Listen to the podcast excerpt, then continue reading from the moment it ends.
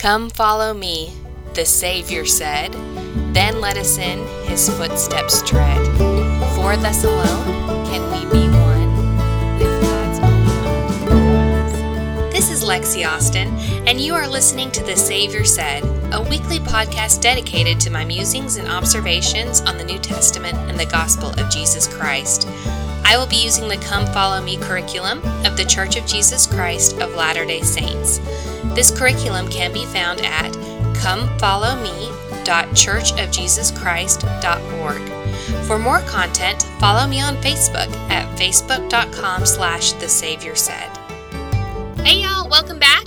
We are on episode 26, which is July 1st through 7th, Acts 1 through 5, Ye Shall Be Witnesses Unto Me. And we had to say goodbye last time to the Gospels of Matthew, Mark, Luke, and John. But today we actually get to kind of continue on with Luke, and we're doing that with the book of Acts. So let's talk a little bit about Acts and what Acts is. So it's Acts of the Apostles is the actual name of the book, and it's actually written by Luke. It's pretty much Luke part 2. So you take the Gospel of Luke, and he kind of pauses it, and then he goes on into the Acts of the Apostles. I want you to think about, like, you know, a big giant book that you've been reading, like, I don't know, Breaking Dawn in the Twilight series. Like, I read that book and I knew immediately where they were going to cut the movie into, right? So right after the death and resurrection of Christ is a really good spot for Luke to kind of pause and then pick up his story again. Now, the reason that he did this, why he has two separate books, is because they were written on papyrus. And ancient books that are written on papyrus scrolls usually had a length limit. They wanted to limit those papyrus scrolls to about 35 feet in length, because you get any longer than that, and when the scrolls are all rolled up, they're really heavy to kind of tote around. They're a little bit harder to carry around.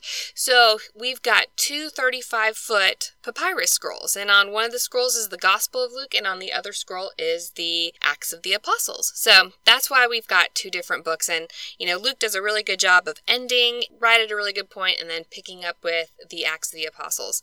Now, interesting as well is the Gospel of Luke was a really quick time period. It was like year 1 to year 3. It was just a couple years of the Savior's ministry, you know, like maybe 3 years or so of the Savior's ministry.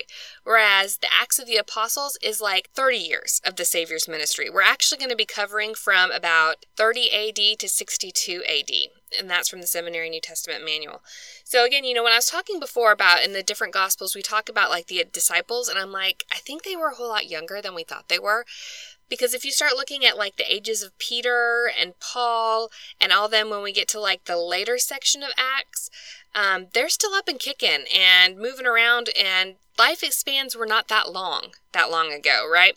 So if they had been like 16 when Christ was crucified, then now they're going to be like 46 and still kind of carrying around and being able to travel and stuff like that. So that makes sense to me that they were kind of like maybe late teens, early 20s, and that's why they're still alive at the end of the book of Acts.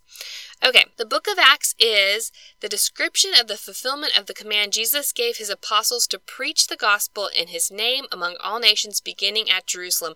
And we see that in Luke 24:7. That's exactly what Luke says. From the New Testament Seminary Teacher Manual, they kind of continue along the same theme where they're talking about spreading the gospel to all nations. And they say, through our study of this book, we will learn how the Church of Jesus Christ began to spread from Jerusalem unto the uttermost part of the earth. Studying this book can help us see the wisdom of following modern prophets and apostles, and can inspire us to boldly stand as witnesses of Jesus Christ.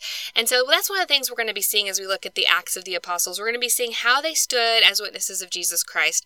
We're going to see a lot of persecution in the early church and how they kind of stood up to that persecution and how they were able to stand boldly for the testimony of Christ. You know, we do see persecution in our everyday lives, and we do like encounter it, you know, on social media and stuff like that.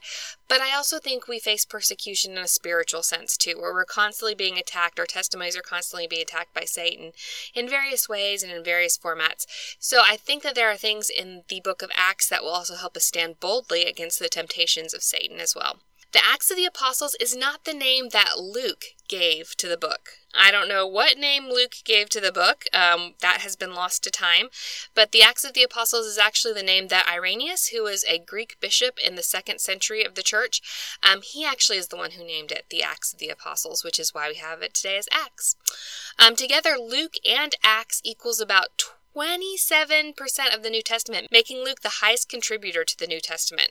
More of his words are in the New Testament than anybody else's. Even with Paul's, epistles and stuff like that, Luke still has more wordage in the New Testament. Both of the books are addressed to Luke's friend Theophilus, which is interesting because Theophilus means lover of God. So my question is, and I've never been able to find a source that proves this either way, is Theophilus an actual person? Or is it just anyone who loves God and wants to come close to God? So, he could actually be writing this book to us because we're like Theophilus, love God and want to come closer to God. So I don't necessarily know that Theophilus is a legit person. Maybe he was. Maybe that was really his name. Maybe it's, a pseudonym. I don't know. But that's what Theophilus is lover of God. So that's just a little bit about the history of the book of Acts. Kind of gives you a starting point as we go into our study of the Acts of the Apostles. So, a quick summary of what we're going to talk about this week. We've got, after Christ has come back, he spends about 40 days with his apostles, ascends up into heaven, and then we have the day of Pentecost where everyone's given the gift of the Holy Ghost.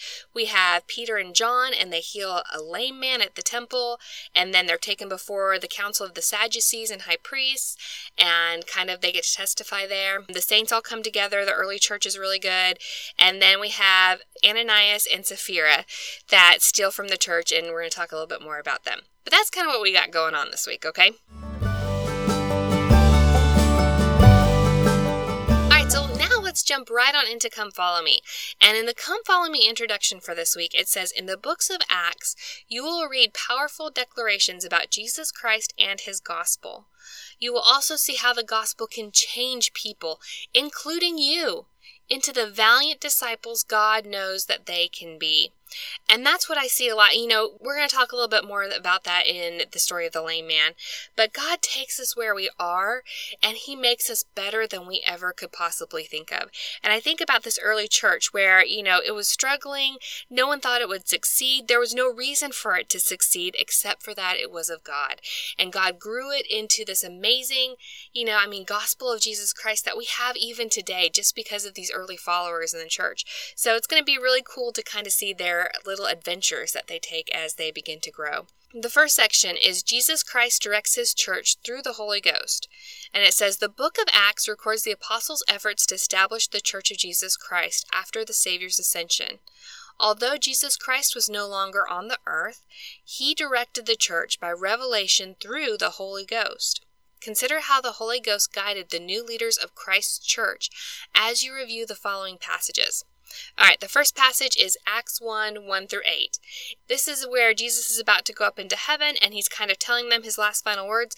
And in 8, he actually says, but ye shall receive power. After that, the Holy Ghost is come upon you, and ye shall be witnesses unto me both in Jerusalem and in Judea and in Samaria, unto the uttermost part of the earth.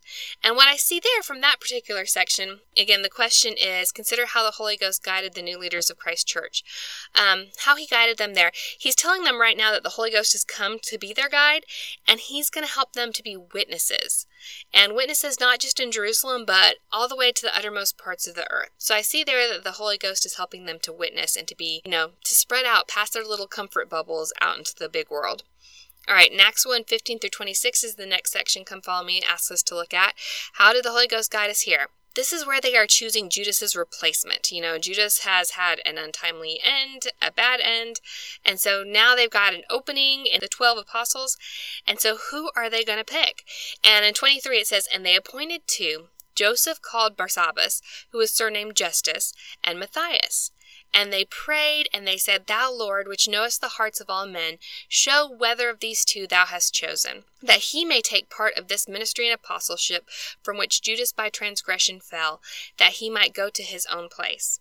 And they gave forth their lots, and the lot fell upon Matthias, and he was numbered with the 11 apostles. And so what's interesting to me here is it's a very similar method that I've had whenever I've been in presidencies, where I've had to choose counselors, or, even, as primary president, who I have to choose is like my teachers and things like that when I'm responsible. It's a very interesting method because I do something very similar. I don't draw names out of lots, I don't draw names out of a hat or whatever.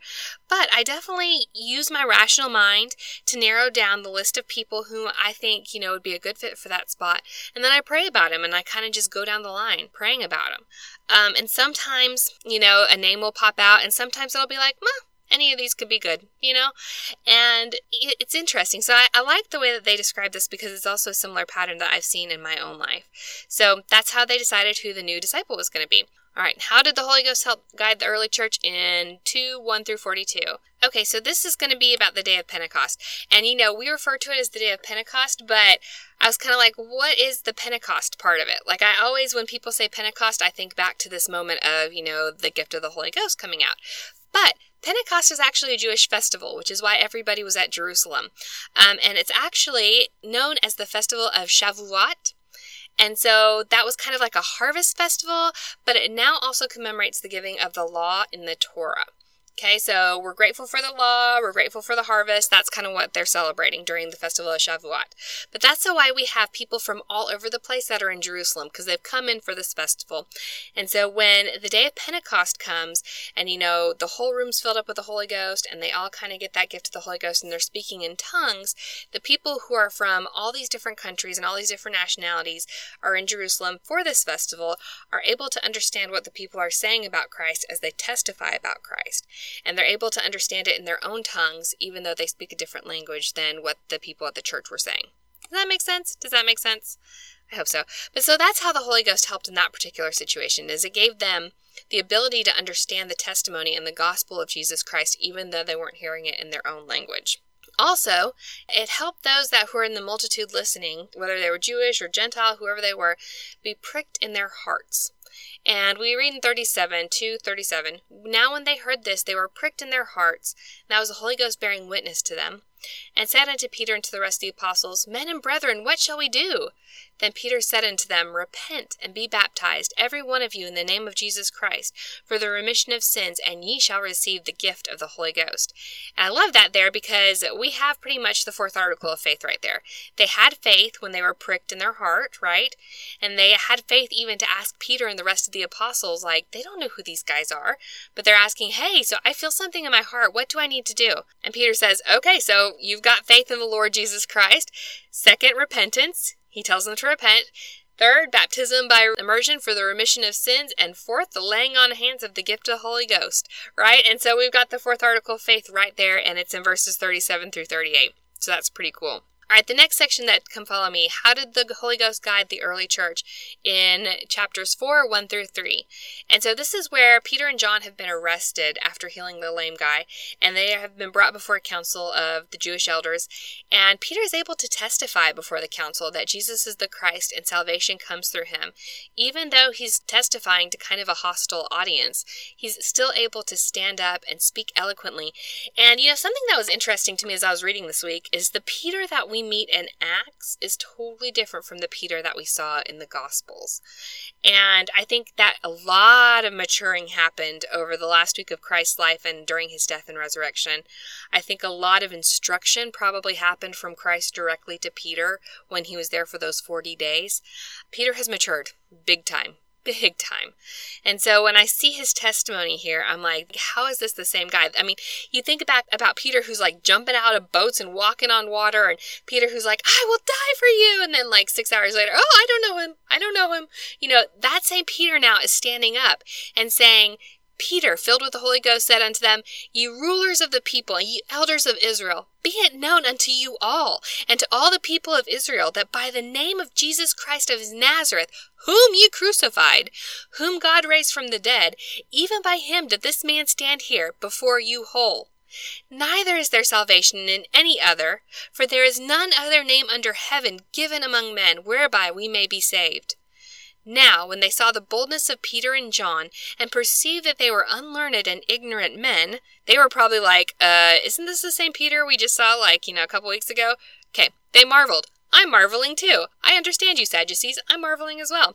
And they took knowledge of him that he had been with Jesus. So the Holy Ghost emboldened Peter to be able to speak like that in front of the assembly. Okay, so this next section in Come Follow Me, how did the Holy Ghost guide the early church, in Acts chapter 4, verses 31 through 33.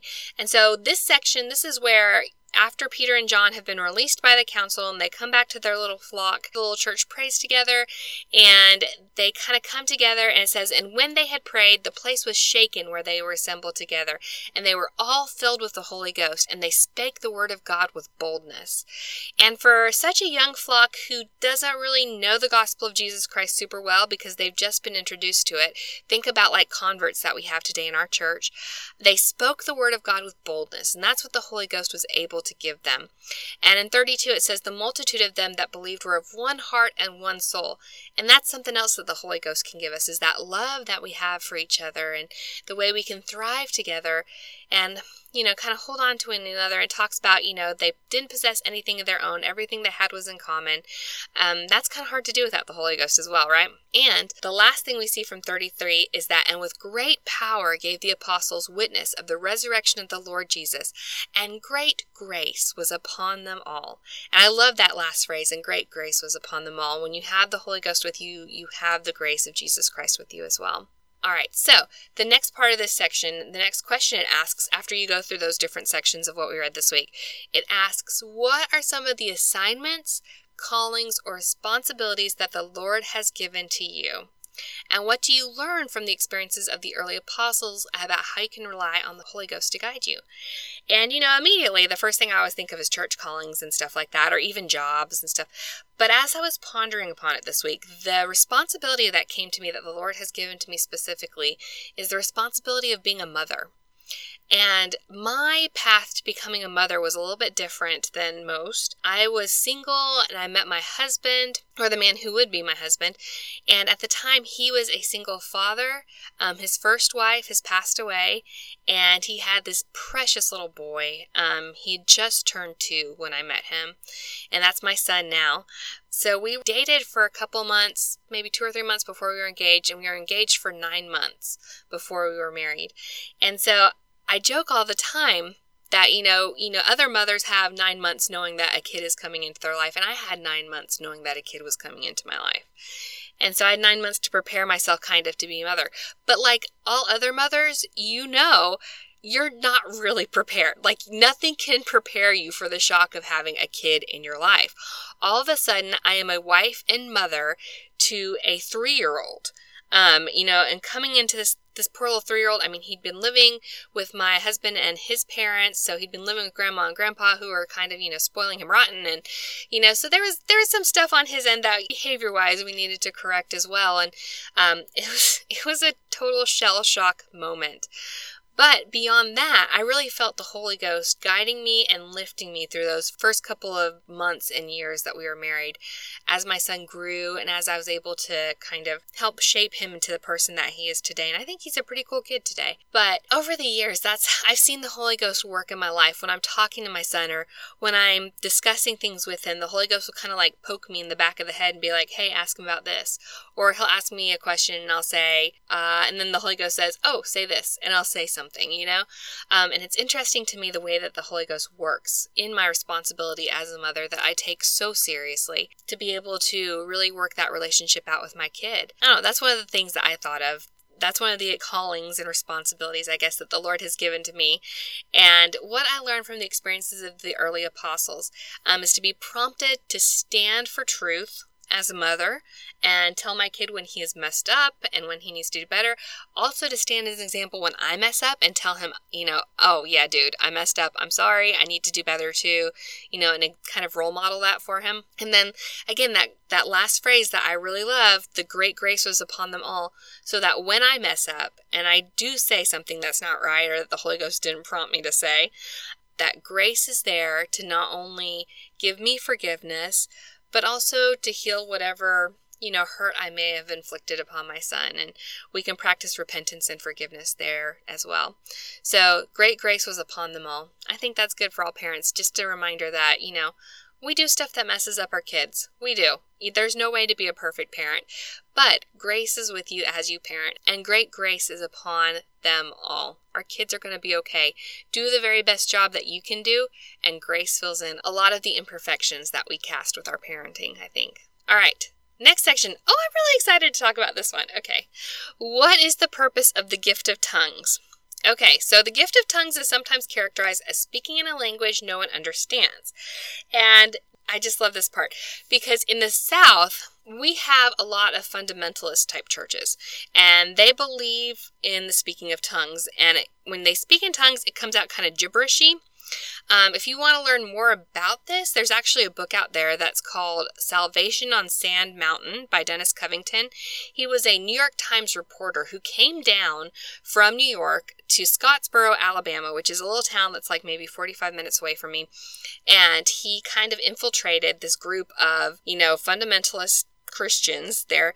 They handle snakes. They're snake handlers, and they spoke in tongues, and they drank poison because, there's all these different scriptures that say you should be able to handle serpents, and serpents won't harm you.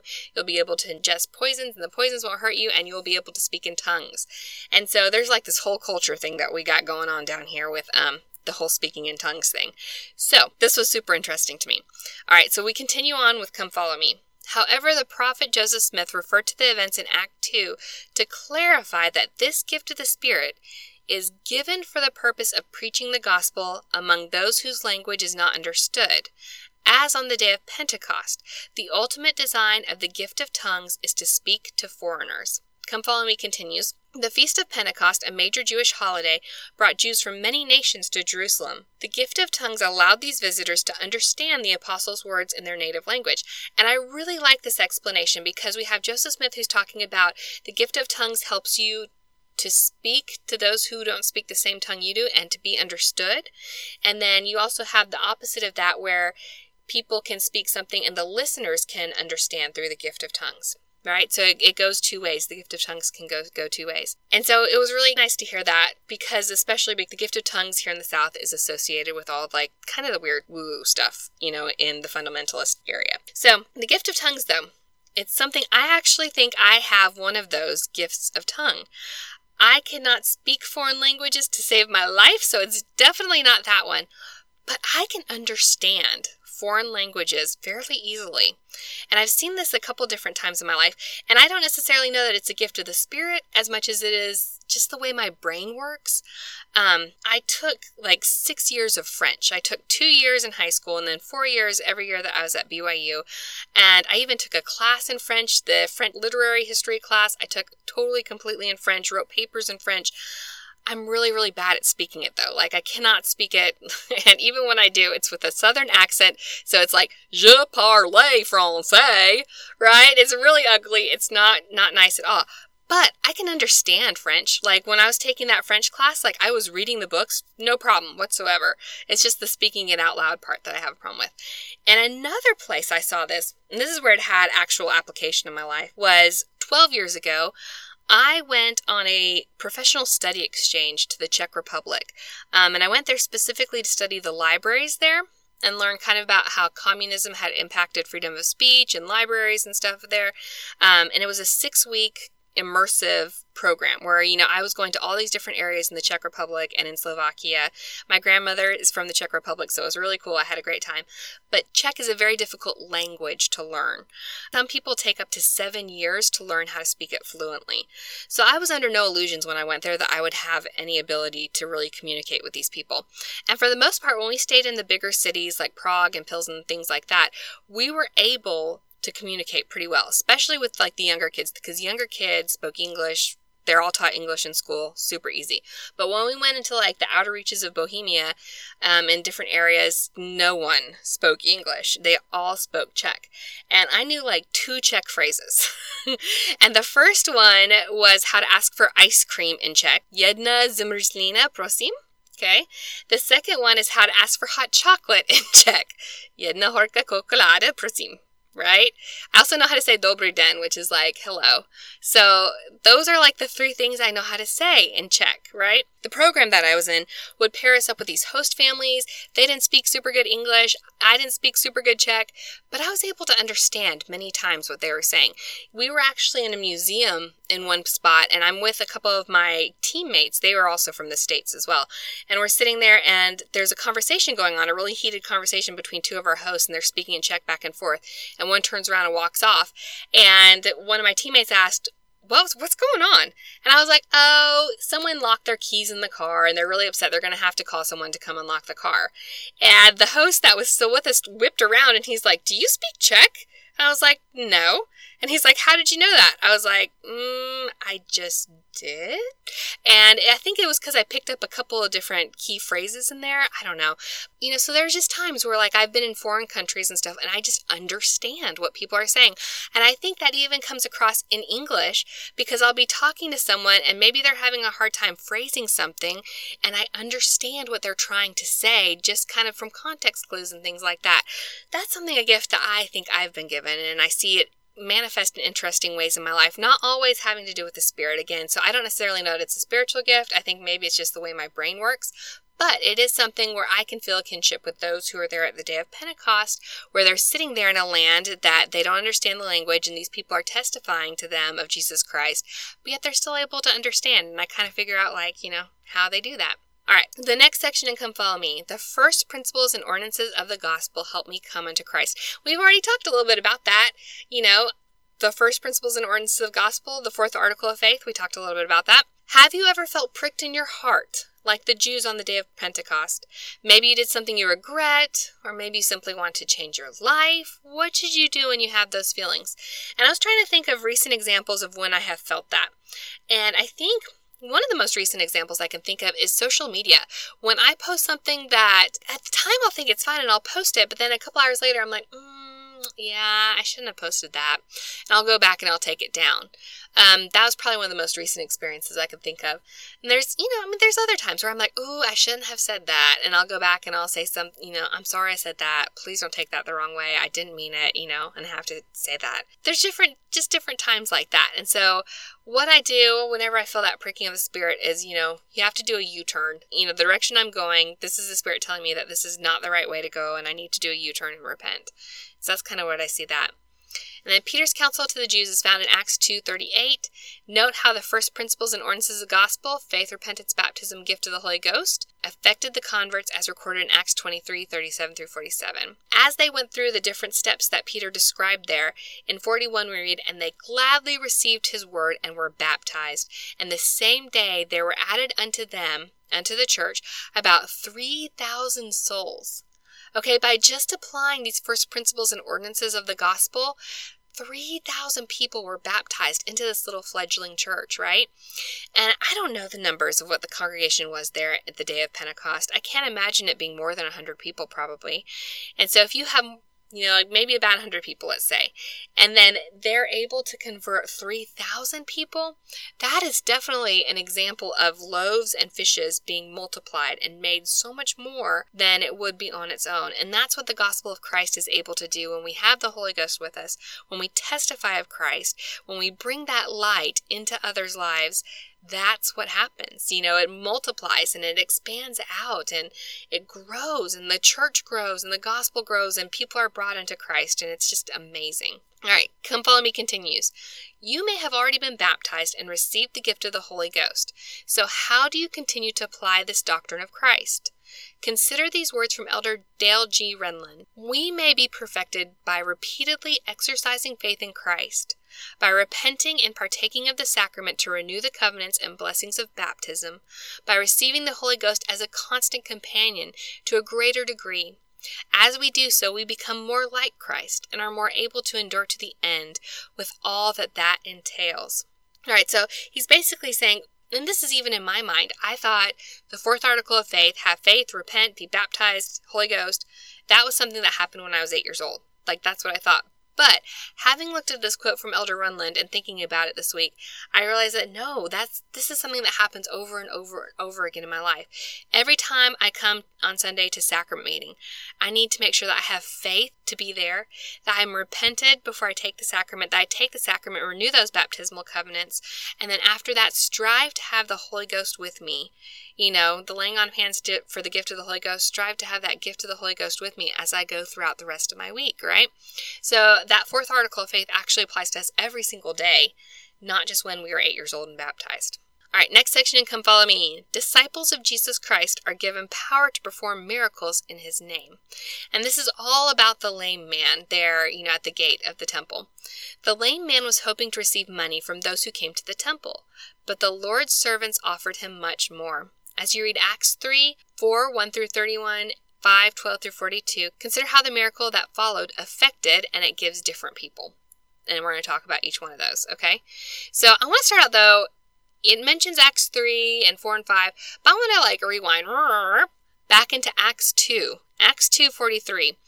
It says, and many wonders and signs were done by the apostles. So this isn't the first wonder or sign that was done by the apostles. This is just an example of one of them. So I think that's important to point out. I think also possibly why Luke included this was because this sign and wonder led to some persecution among the early saints. And I think that it was kind of an important plot point because of that. It's the first time that Peter and John really come on the Sadducees' radar because of what happened here. All right, so in Acts 3, we read that now Peter and John went up together into the temple at the hour of prayer, being the 9th hour. Now, what's interesting here is they're still going to the Jewish temple. I don't believe that they're going because they're worshiping as Jews anymore. In fact, there's an hour of sacrifice that comes before the hour of prayer, and you notice they didn't show up for the hour of sacrifice because they are well aware that the sacrifice, the law of sacrifice, has been fulfilled by Jesus Christ, right? So they didn't need that anymore, but they still pray, right? So they can still go and participate in prayer. And I think that they went there not necessarily to worship as Jews, but to go there as a missionary opportunity would be my guess as to why they are going to the temple for the hour of prayer. And in 2 we read, and a certain man lame from his mother's womb was carried, whom they laid daily at the gate of the temple, which is called Beautiful. And this was one of my first questions. I'm like, what is the gate of the temple, which is called Beautiful? Like, what is this beautiful gate that they're talking about? I want to know. And so I looked it up for you. All right, so the Jewish historian Josephus describes this gate on the Temple Mount. It is made of fine Corinthian brass. It is 75 feet high. Okay, 75 feet high. Think about how tall that is. That's really tall, right? And it has huge double doors. And it's said that it is so beautiful that it greatly excelled those doors that were only covered with silver and gold. All right, so apparently it's this really shiny, beautiful gate there at the temple, and everyone just knew it as the Beautiful Gate. That's kind of what it was called, right? And so this man's laying there at the Beautiful Gate trying to, beg. He's asking for money. And smart guy that he is, he picks this beautiful gate because he's probably not real beautiful looking himself. And so the contrast probably between him and the beautiful gate probably made his situation look a little bit more dire, and people are probably more likely to, give him a few coins and things like that. In verse 3, we say, this man, who seeing Peter and John about to go into the temple, asked an alms. Now, interesting to this, he doesn't know who Peter and John are, and he wasn't asking to be healed. He just wanted help in his current position. He's not saying, hey, heal me so I can walk and dance around. He's saying, hey, you got 25 cents? That's literally what he's saying. Do you have a few coins that you can put in my cup? Come on. It's interesting because we're going to see the way that they heal him in just a minute. They give him something worth way more than whatever little piddly amount of coins that they could have put in his little cup, right? And Christ is the same way with us. We come to him and we're like, hey, so, can you help me in this situation that I'm in? And kind of, I don't need a whole lot. I'm just going to kind of ask you for this little thing. And he's like, no, I'm going to explode your mind with blessings. I'm going to make you something totally different, make you a totally different creature in Christ, and make your life totally different than you thought it would turn out. And so he takes us from being a little lame guy sitting next to Gate Beautiful and turns us into someone who's leaping and dancing, which is what the little lame guy's going to do here in a minute. And in verse 4, Peter, fastening his eyes upon him with John, said, Look on us.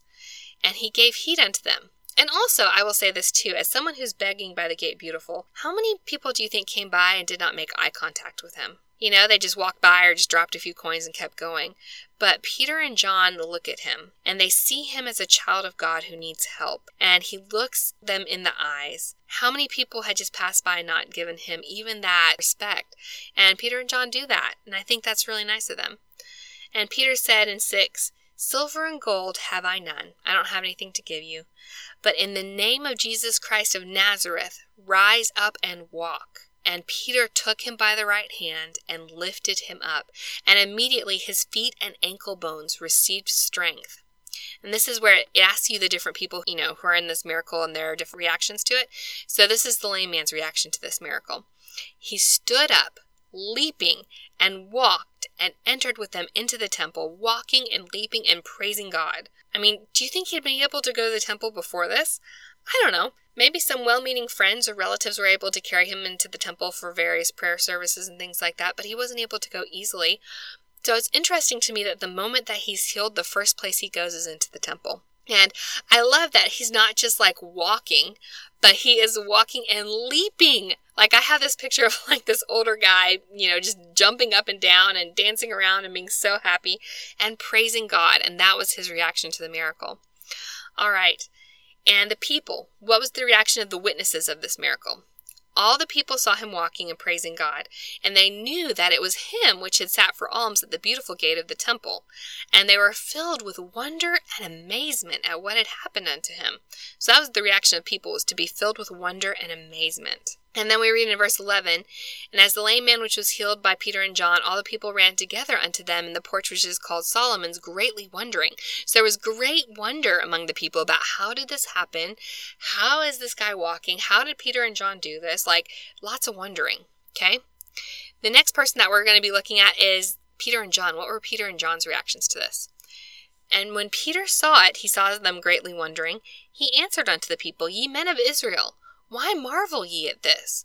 Or why look ye so earnestly on us, as though our own power or holiness we had made this man to walk?" So his response is very humble. He's like, why are you looking at us like we have great power or ability? Because even though we do, it's from Jesus Christ. It's not our own power or ability. We're not generating this. We are just a conduit for it, basically, is what he's saying. And then the next person that they ask about, dun, dun, dun, the high priests and rulers enter the scene.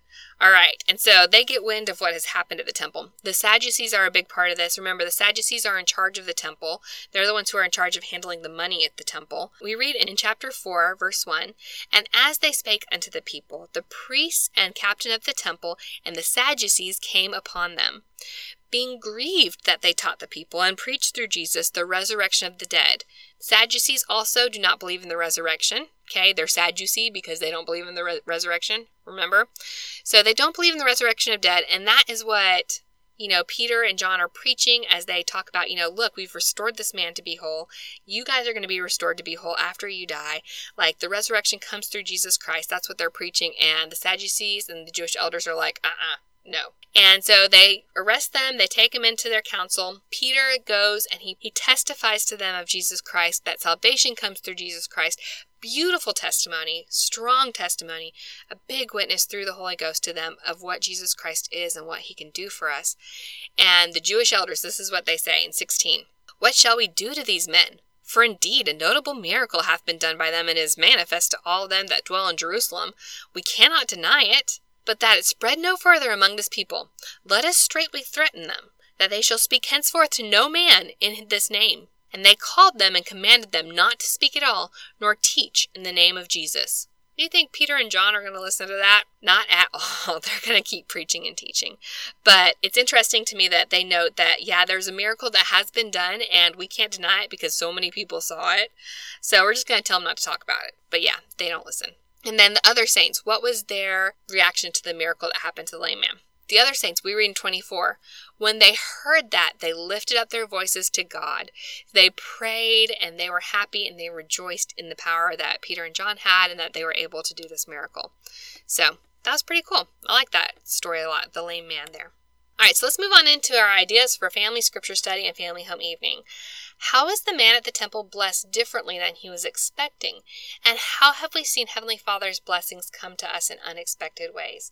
I told you a little bit about the story about my son, a few minutes ago. But that was one of the biggest blessings in my life, my husband and my son. And it came to me in a very unexpected way. I'd been back from BYU for a couple years here in Huntsville. I dated a few different people kind of on and off. There was no one that I really clicked with.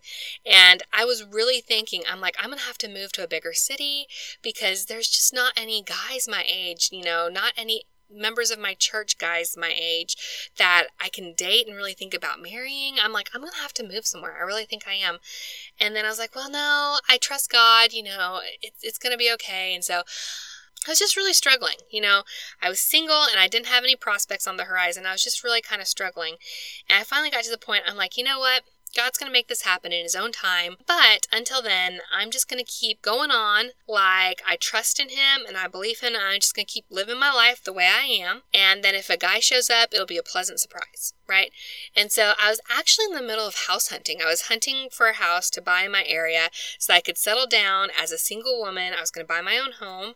And I'd found a house that I really liked. It was pink.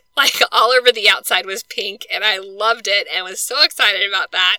And I was really getting excited about it. And then a friend of mine was like, hey, I need you to come help volunteer at this event. It's called Santa's Village. It's this big Christmas event that we do every year. And there's this little workshop where you get to pretend to be one of Santa's elves and you get to help kids put together a craft. And my friend was coordinating the volunteers in the workshop.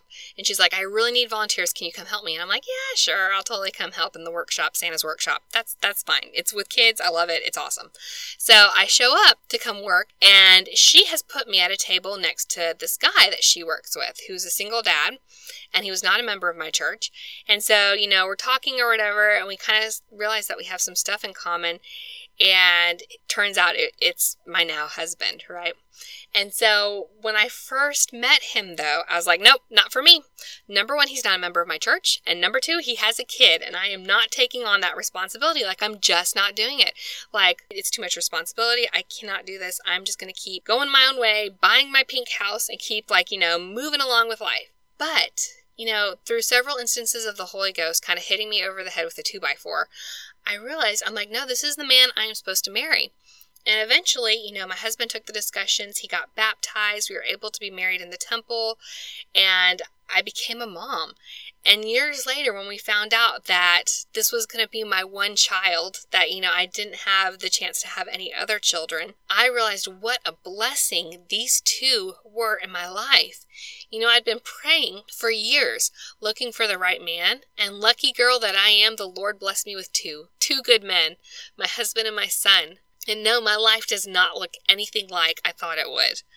But both of them have been such a blessing in my life and such a strength and just support to me. I'm so grateful that they both are in my life. And so that was a way that the Lord blessed me completely differently than a way that I thought he would. That lame man, I was just expecting a couple little coins in my cup. And instead, he picked me up and let me walk. I have a child. I physically am not able to have a child, but I have a child, and that is such a blessing. I have a husband who loves me. Yeah, we have issues with the church and whatnot, but he is one of my biggest cheerleaders, one of my strongest supporters. He is my rock and my stable place. And in case you can't tell, I'm very strong-willed and very opinionated.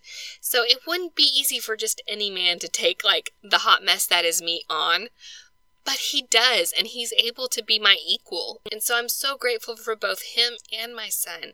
That was a huge blessing that I was not expecting and did not come in the way that I expected it to come. All right, next section in Ideas for Family and Scripture Study. Your family might enjoy acting out the lesson of Ananias and Sapphira. Okay, so I want to talk about Ananias and Sapphira because I think their story is really interesting. It's not super uplifting or anything, but it's interesting. All right, so we are this is Acts 5, but I want to back up into Acts 4. Acts 4, verses 34. So we read that neither was there any among them that lacked. This is the saints, the little group church there.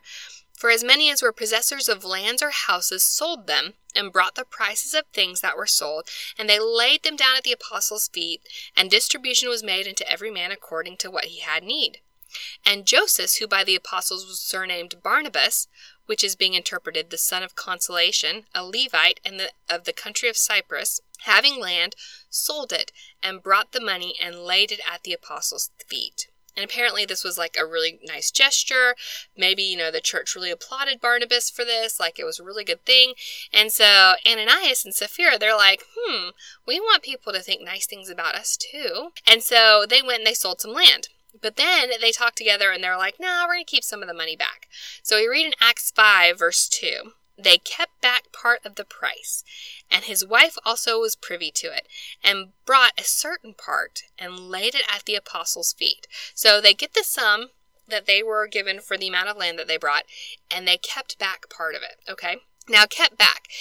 In Greek, the word that is used here is a very interesting word, nosphyzome, and it actually means to steal or theft. The only other place that it's used in the New Testament is in Titus 2:10, where it's purloining is the way that it's translated there. So kept back, stealing, robbing, basically robbing God, right? Another thing that's interesting to note about nosphyzome is that it's actually a homonym. It is spelled Nospphizomai, and the Greek word for sickness or feeling sick is spelled Nosfizomai. So nosphyzomai, as it was like stealing and wrong, that had the ph in it, whereas feeling sick and unwell has the f in it for that f sound, right? So I thought that was interesting that sickness and stealing are kind of homonyms there in the Greek language. When you steal something, you're kind of sick in the spirit. I don't know. I thought that was really interesting. All right. So they kept back, they stole a part of it, kept it back, and then they put the rest at the feet of the apostles.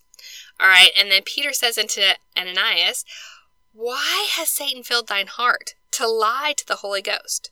Which I think is important at this point because he's lying to the Holy Ghost, meaning Peter's referring to the Holy Ghost as an individual, and to keep back part of the price of the land. While it's remained, was it not thine own? And after it was sold, was it not in thine own power? So what he's saying is like, when you had the land, it was your own land. That's cool, dude. When you sold it, you had the money. That's cool. But don't walk on up here and pretend to give everything you have to the church when you are not, in fact, giving everything you have to the church. You're holding some back. Like, that's not okay. And Peter says, why hast thou conceived this thing in thy heart? Thou hast not lied unto men, but unto God. And Ananias, when hearing these words, fell down and gave up the ghost, and great fear came on all those who heard these things. Well, great fear would come upon me too. I think maybe Ananias, having shock and fear out of being like called out like this in front of a crowd. Maybe it was a heart attack. Maybe it was something like that. Also, I wonder, was Peter expecting this? Like, did he know that this was going to happen? Or was he kind of shocked too when Ananias just kind of went face down? Like, what? What just happened here? Like, what did I do? I didn't zap him, guys. I promise. I don't know if something like that went down. All right. And they take him out, they bury him, and about 3 hours later, his wife, Sapphira, shows up, all right? And he says, so tell me how much you sold the land for. And she says, this amount. And in 9, Peter said unto her, how is it that ye have agreed together to tempt the Spirit of the Lord? Behold, the feet of them which have buried thy husband are at the door, and shall carry thee out too. And then she fell straightway at his feet, and yielded up the ghost. And the young men came in and found her dead, carried her forth, and buried her by her husband. So whether or not Peter knew about Ananias when he first, told him, I don't know, maybe he was shocked, but I think he probably knew what would happen when Sapphira came in. And so that's why he had the young men there ready to bury her too. So, same thing, law of Moses, this would have been somebody else there carrying out this particular punishment, but instead we find that the punishment for sin is in our heart, and, repentance needs to come from there too. So, I think that's an interesting contrast. And the last thing that I think is interesting about this particular story is in 11, it says, and great fear came upon all the church, and upon as many as heard these things. And this is actually the first instance in the New Testament that we have the word church. They first refer to themselves as a church. And the word that's actually used, the Greek word that's actually used that they translate here for church is ekklesia, which, you know, I mean, even I can hear ecclesia. That sounds like, you know, ecclesiastical. I'm sure that's where we get the word ecclesiastical from. So ecclesia. This is the first time that this word makes an appearance in the New Testament. The first time that the little followers of Christ, the congregation of Christ, is referred to as a church. So that's a pretty cool moment there too. So interesting stuff this week. Good stories. I'm excited to continue on with the apostles and Peter and John. I can't wait for Paul to join us because Paul's one of my favorites. So good stuff's coming up. I hope you guys have a great week. Thank you for listening, and I will see you guys here next time. Bye, y'all. The Savior Said is not an official product or endorsed by the Church of Jesus Christ of Latter-day Saints. All comments and opinions are my own personal opinions and not representative of the Church of Jesus Christ of Latter-day Saints. The music used in The Savior Said is Fireflies and Stardust by Kevin McLeod. The hymn quoted in the opening is Come Follow Me, lyrics by John Nicholson. The Come Follow Me curriculum can be found at comefollowme.churchofjesuschrist.org. For show notes, new episode alerts, and other fun and inspirational things, check out my Facebook page at facebook.com/thesaviorsaid. Have a question or comment? Email me at thesaviorsaid@gmail.com. Content in The Savior Said is copyright protected. All rights are reserved. Thank you for listening.